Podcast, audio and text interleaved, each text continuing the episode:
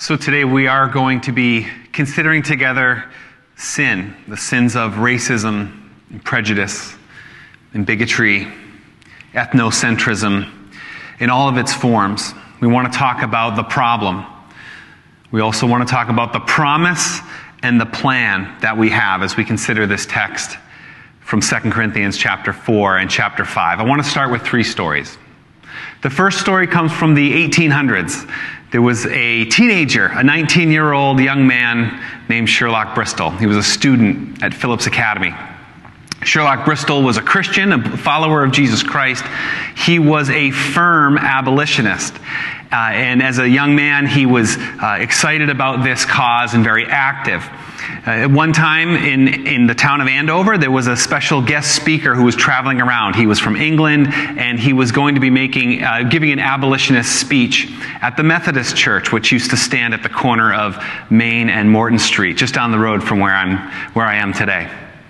And there was a, a, railroad industry leader who was very much in favor of slavery, slavery and did not want to see this event happen. So, uh, what he did was he hired some railroad workers, some tough guys, to go and to send him to this, to this speech and to rough this guy up and chase him out of town.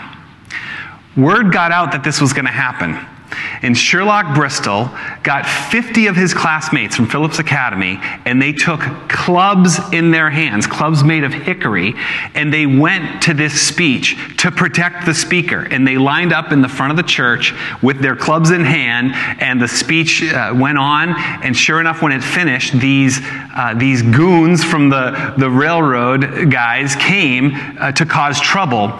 And these students stood firm and they helped the guest speaker leave that place and they backed down the mob and they got him to where he was staying. But the mob didn't go away and they were still causing trouble. So Sherlock Bristol went back to campus and he got the entire student body together to come. And they uh, came down to the place where this man was staying and they chased away the crowd and, and everybody was safe. But Sherlock Bristol was then accused and he, uh, by the school of inciting a riot. And he was expelled from the school because he was the ringleader of this event and he had to go home to Connecticut. Fast forward many years, 14 years later, Sherlock Bristol continued his education. He became a pastor, and then he was called to come back to the town of Andover to pastor the Free Christian Church. And one Sunday, he's preaching a sermon, and he sees out in the congregation the principal from Phillips Academy, the one who had expelled him from school. And after the service, he came up and said, Sherlock, it's great to see you, and it's great to hear you preaching. And they had come to a mutual understanding, and it was sort of a happy ending to a really messy story and time, uh, messy time in the history of our town and in our country. The second story I want to share is another messy story. It's, it's the story of another pastor, a man named Alan Bradford, who was the pastor of, of this church for a number of years. And it was during the civil rights movement. And uh, Pastor Bradford was very active in the civil rights movement. He would drive down to Washington, D.C. to get on the, the freedom buses. He was a freedom rider, and he would go into the South and, and, and demonstrate and, and protest. And he was very active in these things. But rather than it leading to uh, a mutual understanding in the congregation, it actually led to a lot of division. A lot of the congregation was confused about his political views, particularly around the Vietnam War. Uh, Pastor Bradford was very uh, adamant against the Vietnam War, but many people in the congregation had family members, sons, uh, who were in Vietnam serving and, and we're confused by all these things. And uh, again, years go by and it leads to great division and a real decline in the life of this church. And it didn't have a, a happy ending. In fact, the church was in a season where it almost closed down. The third story I want to share is a story from the 2000s, and it's our story. And it's a story that's not written yet. It's a story that we get to enter into.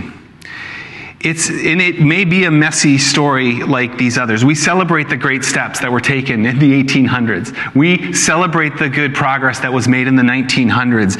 But now in the 2000s, we see systemic issues. We see residual issues of the slavery of the past, of segregation of the past. And we see that the world that we live in, the good work that was done, didn't just shake out inequality for all people in terms of opportunity, in terms of justice, in terms of true equality.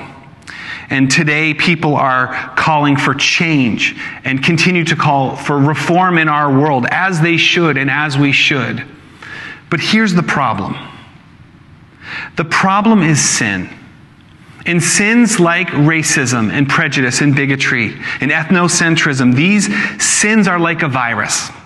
And when one person gets cured of it, another person catches it. And these things continue. And sometimes the symptoms of this sin is, is very noticeable, it's very symptomatic. We see things like violence and hatred, and it is clear. But sometimes people are asymptomatic that they carry these things in them and they, they don't even realize their symptoms. They, they're not aware. They may be oblivious to the fact that these things have infected their own heart.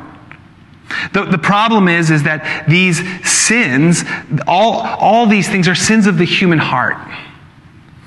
And sin of the human heart, we know, separates people from God, but it also separates people from one another.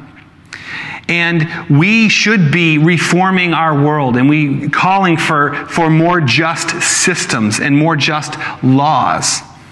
But any law or system cannot fix a sinful human heart. Only God can heal a human heart. Only God can take a sinful heart, a heart of stone, and make it into a heart of flesh. Only because Jesus died and paid for our sins can we truly be forgiven and transformed and be made new. And that's good news because God has provided for us and He has entrusted us this message of Jesus Christ, whereby we can be forgiven of our sins, where we can be made new. 2 Corinthians chapter 5, verse 17, which just follows uh, the reading that we from this morning, says, Therefore, if anyone is in Christ, the new creation has come, the old is gone, the new is here. All this is from God who reconciled us to himself through Jesus Christ and gave to us the ministry of reconciliation. That God was reconciling the world to himself in Christ, not counting people's sins against them, and he has committed to us the message of reconciliation. We are therefore Christ's ambassadors, as though God were making his appeal through us. The good news is that God has reconciled us to himself and he's called us to be agents of that reconciliation, that other people might know that they can be reconciled to God and reconciled and unified to other people as well.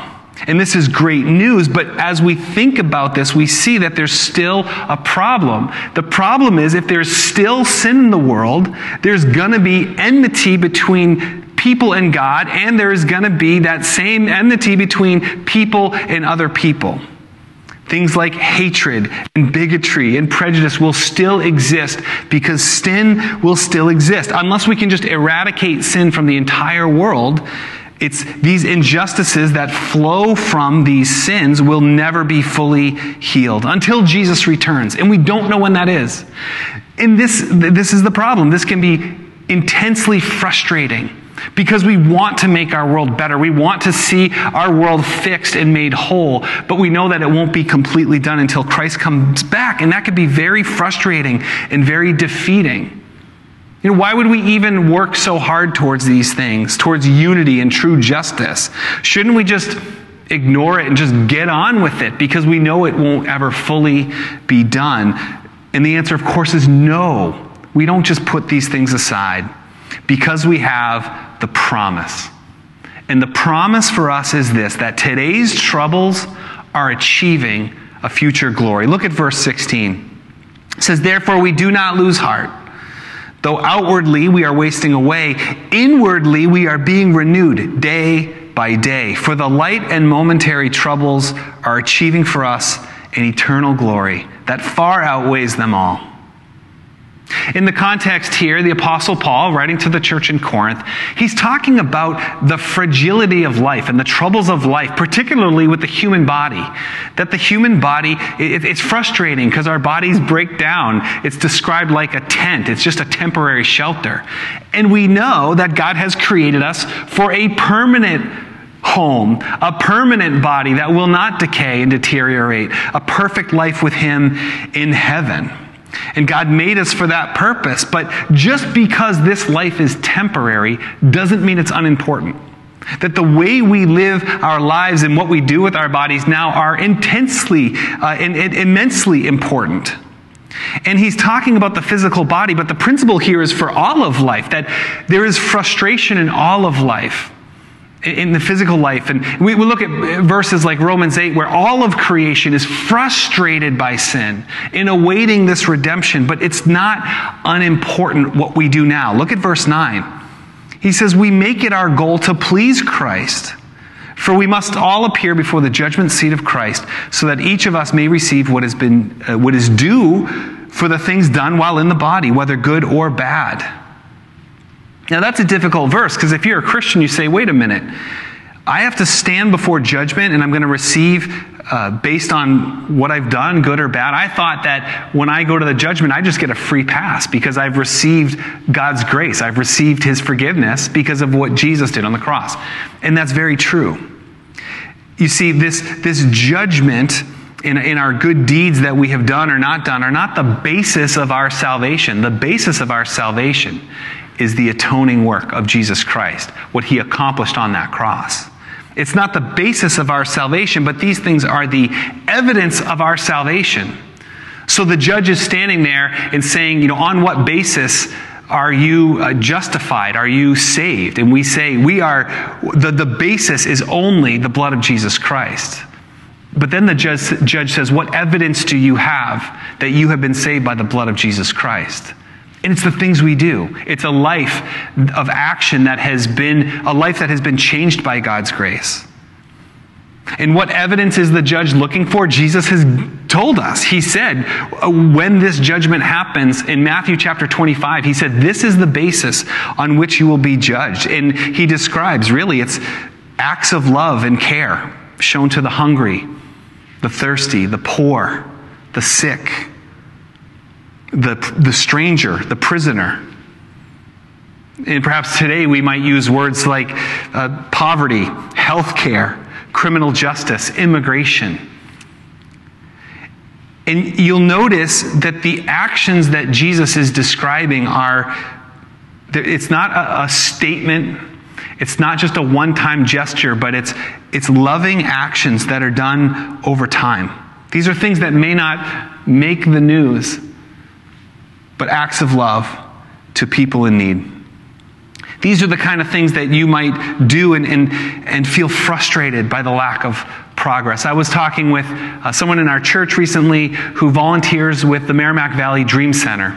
And this person said to me, she said, Look, we, we go out there every week and we give food to people and we've given them clothing and we've prayed for them and we've, we try to care for them, but it feels like nothing is changing. All these good works that we're doing, they're, they're not accomplishing anything. I don't see any real change. But the promise for us is this that the frustrations of today and the grief and the sadness that we feel with the state of our world today, as we walk by faith, we know that God is achieving a future glory for us so that we can press on and do these good works of loving God and loving our neighbors, knowing that God, even if we can't see it, that God is achieving a glory, a goodness through it, so we don't lose heart.